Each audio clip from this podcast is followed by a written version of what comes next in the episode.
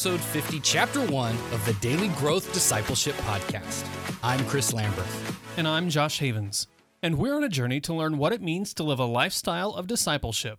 We're glad you're joining us and hope that as you set aside this time for God, that He would help you grow today in the everyday moments of life. Today, we're talking to Justin Zoradi, author of Made for These Times.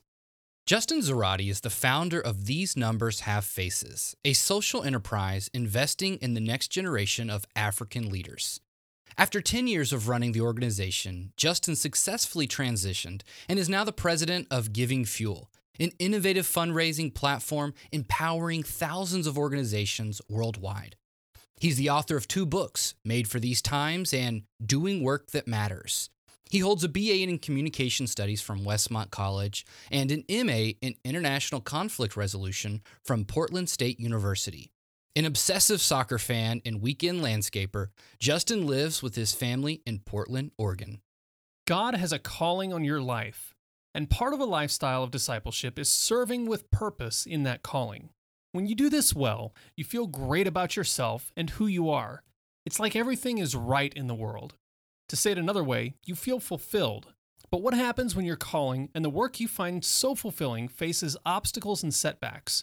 What do you do when the people you love most tell you your dreams and your work aren't worth pursuing? In this first chapter of our conversation with Justin, he tells his own story of following God's call on his life as he started an organization to fund the education of African young people. But it wasn't an easy journey, and along the way, he encountered multiple obstacles but he also found help as he continued to pursue God's call on his life in service to others. Justin, welcome to the podcast. Thanks for having me, guys. It's really good to be talking with you. Um, I love books like yours, made for these times, a startup guide to calling character and work that matters. Um, I'm one of those guys who are just kind of uh, constantly drawn to this sort of uh, work. And so uh, when I, when I saw a work like this pop up at the bookstore, I was like, well, I got to get this and check it out. And so I've really, really enjoyed reading about your story and, and digging into the book.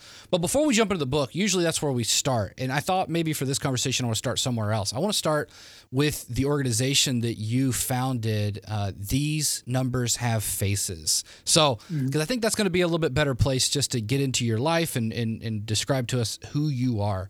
Um, number one, tell us what this organization is about. And then I want to know how a guy like you founded this really really cool organization. Because you did it at a young age when most people are you know more concerned with you know playing video games or maybe just even getting out of the house and you're founding an organization. So that's pretty radical. Yeah man i think and i funny enough it, like this was gosh 2007 so the global economy was in shambles or about to, and it was like the worst time ever to try and start something based on the uh, charity of others. Um, but then I just kind of felt this unique calling. I had a pretty wild experience living in um, in South Africa, and felt like I had to respond to that, and we can talk about that. But um, it was just one of those things that I was 23 at the at the time, and yeah, a lot of my friends were working at coffee shops or finishing up school or you know trying to get out of their parents' basements or whatever. And here I was on my couch trying to start these numbers have faces and raise a few thousand dollars from friends and family, and you know had no idea what it would become. Yeah. So what? So what are you? What are you raising this money to do then? Yeah, sure. So, uh, you know, we invest in young young leaders throughout East Africa. So we uh, provide university scholarships for young people. We, we run a really dynamic business ex- accelerator program, and really help try and uh, develop the next generation of young young African leaders. And uh, started on my couch trying to help one young person that I met in South Africa, expanded across the continent. Uh, now we impact about thirty thousand lives across uh, East Africa, and crazy to see it kind of go from this one thing that I was starting to try and help my friends uh, over there. I think I started a really terrible MySpace page to create nice. to like raise funds and everything. It, I think it had some like really bad track playing, like you know, like like when you land on it, it had some really dumb song or something back in the day. Like this was before all that stuff. And um, uh, yeah. So, but you know, to see it then grow to what it is today, and um, and then for me, I mean, I transitioned away from leading it a few years back now, and even the process of now hiring a new team and a new director, and then just seeing it grow from there uh, has been a part of the full uh, full uh, journey for sure. Why the name? These numbers have faces. What's the story behind that? Yeah, I mean, I mean, I, um, I admit it's it can be a little bit confusing, maybe, or someone wouldn't know what it is. I just found something like the Africa uh, project like so boring in some ways, and uh, the concept too was that as I was living in South Africa and meeting all these amazing young young people, all that you that we were hearing at that time uh, was about you know HIV/AIDS or conflict or crime or all these things, and so much of it was about these terrible statistics that are coming out of Africa, especially at that time now, and um, just felt really strongly like I wanted to speak out against that and say these are real people that that that you should care about, and so I kind of took let's see, like C.S. Lewis's Till We Have Faces, this concept. And then there was this like thrash punk band that I liked called um, These Arms Are Snakes or something like that. sort of like combined it into this thing. These numbers have faces. And my girlfriend, wife, or now wife, uh, kind of helped me construe that. And once folks got it, it had this really important meaning, and um, and we like that, and it is it is different. Um, but it was helpful, I think, during that time for our uh, our growth early on. Well, it is. It's a cool name too because it just says right out the gate who you guys are focused on. You know, it's it's yeah, it's sure. not just the statistics, and you know, I mean, we we we know those, and statistics can sometimes make yeah. you feel bad but man like when you get a real face and that's what you're talking about man Absolutely. you're really trying to connect it to people and so that's really cool especially because you didn't even did you intend for it to become a thing or were you just were literally trying to help just one guy so how does how does it go from helping one guy to helping the second guy and the third guy yeah good question i mean i met this kid Anda uh, who wanted to go to college i was playing on this soccer team in south africa and he was on the same team and i just felt like i wanted to help him and felt like I wanted to in, incorporate it, like make it a real thing. So wanted to name it something, build this terrible MySpace page, right? and then um, from there, you know, the whole goal then was, gosh, I was trying to raise three thousand dollars like that first year to help pay for him to go to college, thinking that would kind of be the end of it. Um, and clearly, like God had this crazy idea in mind to impact those folks there, to impact my life, to have me bring in, you know, dozens of people on our team, you know, thousands of donors, uh, to see their lives transform through it. Um, that I just had no idea, no uh, plan for, but just kind of how he works and things. Mm-hmm. And so I was faithful on this first step of just trying to do this one thing. And I think you know if you read the book, I tell the story, but I I um, went to Powell's Books, which is the famous bookstore here in Portland, and I bought a book. Uh, how to start and build a nonprofit because I had no idea what I was doing. I was completely clueless. Um, I think I got a like a C plus in my one and, and, only business class in a college. I was like not the guy for this at all. But for, for some reason, I was just tenacious about it and I was just driven by this urgency, by this deep connection to this guy and the soccer team back then, and um, to wanting to have my life be about something different. I had this deep kind of identity thing of just wanting to do something significant, and and then I also kind of had this weird thing from the Lord that was just like this like nagging sensation, this calling where I felt like he was kind of like after me mm-hmm. to just go for it and step out and try something and risk and have courage. And uh, that's what I was trying to do in some ways. And this was the reflection of it, you know, back then. Yeah, that's that's really cool. I think a lot of us can relate to that feeling of feeling like God is pulling us in a direction, maybe not knowing exactly where it's going to go. Um, I know you ran into a lot of roadblocks on the way. Like this wasn't an easy journey. It's easy you know to kind of like recap it now and uh yeah. and, and to come over but you do you tell stories in the book where you know there were moments where you were um like literally you didn't know how you were going to do this at all and you'd kind of made commitments and, and, and nothing had come through what goes through your mind during those uh, moments when it really feels like you don't know the way forward. I, I, guess I'll back up and maybe beat around the bush for a little bit. I hate asking questions like this that I can't get to the point. Um, I guess what I'm after is so many of us feel lost on this journey. Like we feel like there's something that's call that's calling us that that's pulling and me myself included. Like I'm I'm asking this question selfishly, I guess. Um, what is it that keeps you moving forwards in those circumstances when you know that there's something that you should be doing, but it seems like all of the doors are shutting except for maybe there's just that calling that's that's pulling you forward. Like how did you deal with those moments? Yeah, man. I think first thing would be admitting that it was hard and that we were in a tough place, that I was in a hard place. And this was early on. And man, like, you know, fu- like fundraising is so hard. Trying to run programs around the world in places that it's kind of hard to work is so difficult.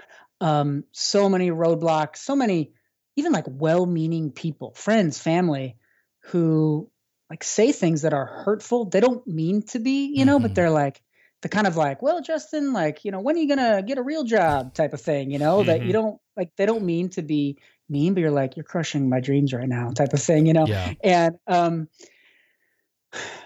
gosh, I think the first and foremost, I was really open about my struggles, really mm-hmm. transparent mm-hmm. and vulnerable to people who were close to me. Um, I built a really great little network of friends. Um, I had a group of guys that were all executive directors or founders of nonprofits in the city where I live, and we would meet for breakfast like every other week and just like slog it out of like, guys, I'm getting killed right now. This is terrible. Fund- fundraising is hard. This thing fell apart. This grant fell through.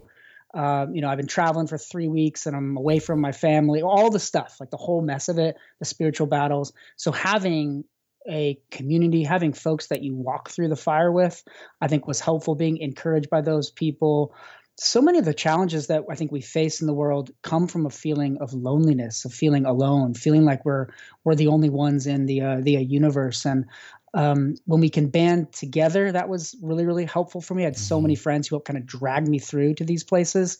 Um, gosh, I remember my friend Chase. I was in South Africa and going through tons of resistance and anxiety, and I think spiritual stuff, be it my own thing. And he said, and I, I wrote about it in the book. He said, you know, don't um, it was it was something like don't you know give in to the dark uh, with some with something that was inspired in the light, and mm. that I had to mm. really remind myself of um, these things that God had brought to me that were in the light.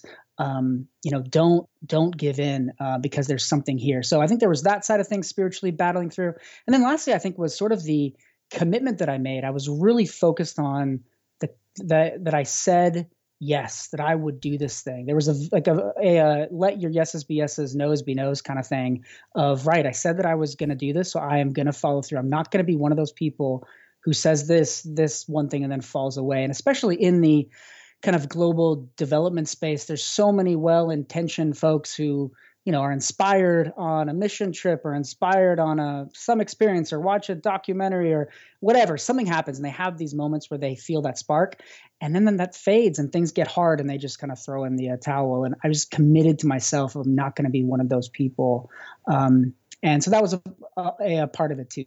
Those kind of things coalescing uh, around me helped me get through some dark times i think.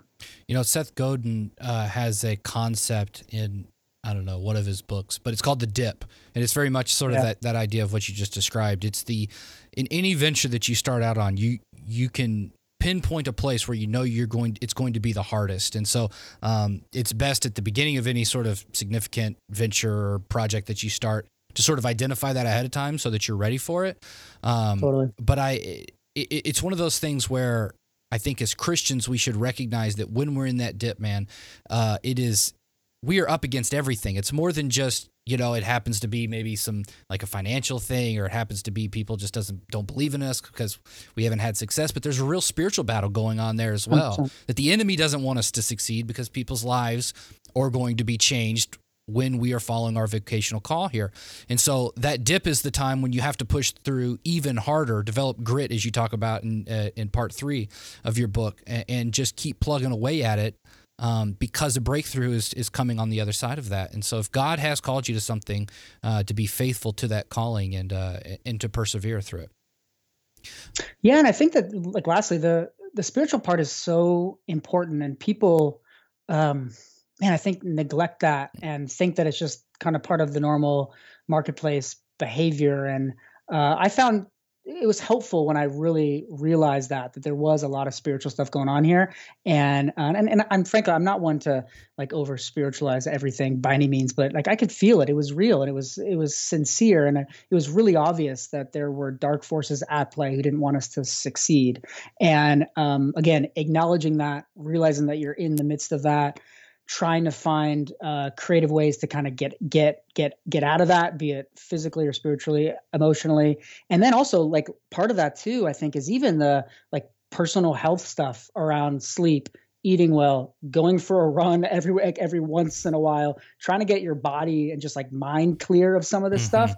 Um, it also I, I, think plays a real role in that. So the folks that have, I think have been most successful in this space, way beyond me, I've seen them trained um, not just in their their business or their their mission, but trained in the relationships and the support side, and then also trained personally in regards to how they are are going to manage this. So trying to go to bed on time and you know work out or swim yep. or bike or do something like that and, that, and that, that stuff actually plays a, uh, a, a real role in this whole process it's true you know we consider those things all, all those good habits that you just uh, said as part of our practice the basics in step two yeah. like we focus on the spiritual disciplines because sure. you know it's sort of like it's it's that walking with god but um, but it's um, holistic it's holistic exactly Absolutely. because we're holistic beings and uh, if we don't, like, if you do not have, if you have not slept good, it is going to be really hard for you to wake up in the morning and spend any time with the Lord in prayer because you're going to be you're going to be falling asleep. Yep, absolutely. And then even when you're facing challenges, the way that if you haven't slept well or you haven't like worked out or you've eaten like crap or whatever it is, even the emotional um, challenges that you face, like we tend to of you get more emotional about things. Maybe you get more uh, like I've found that kind of the enemy can like has its like hook. He has his like hooks in on me when I'm the most tired. You know, mm-hmm. that's when mm-hmm. you can slip and fall on stuff. That's that's like when you can kind of break on things. That's that's when you take things more seriously than you should. Like all, that's that's when you lash out at someone. Like all the millions of things. You know, so you're totally right. It is holistic, and you need all of these things to kind of be in sync to I think really operate at your highest level in some ways. As a disciple called to follow Christ, you also have a call in your life to serve others with the gifts and abilities which God has given you. But just because you're called to serve others doesn't mean it will always be easy. There will be moments you face obstacles and encounter difficulties that will make you want to quit. You will have to overcome your own insecurities and grow to be the person God is calling you to be. Your friends and family may not understand your calling and question why you're pursuing it. And the enemy doesn't want you to succeed either. But it's in these moments you most need to remember who you are in Christ, because what you have been called to do is not who you are, it's an extension. Your vocation and calling is God's way of inviting you into that work that He is doing to redeem humanity. It's His work, not yours. The results don't depend on you, you must simply be faithful to the call and obediently walk with Him through each obstacle. As you do, you will see Him work in your life and in the lives of those around you. How can you create a lifestyle of discipleship? Most Christians think discipleship is a program or a few practices thrown in at the beginning or end of the day. But we want to help you create a lifestyle where walking with Jesus throughout the day is not only possible, but natural. And we have a tool that's going to help you do just that. It's called the Daily Growth Journal. It's a guided journal that's going to help you become secure in your identity with God and authentically walk with Him in your daily life. Growing daily in your walk with Christ is possible if you cultivate a lifestyle of discipleship. And the Daily Growth Journal will help you do just that.